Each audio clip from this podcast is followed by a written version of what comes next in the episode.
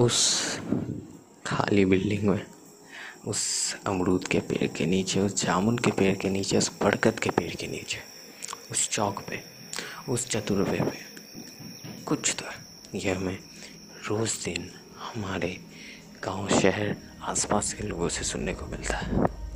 पर ये कुछ क्या है? इन्हीं सवालों के साथ मैं का शुरू कर रहा हूँ। ये पॉडकास्ट कुछ तो है।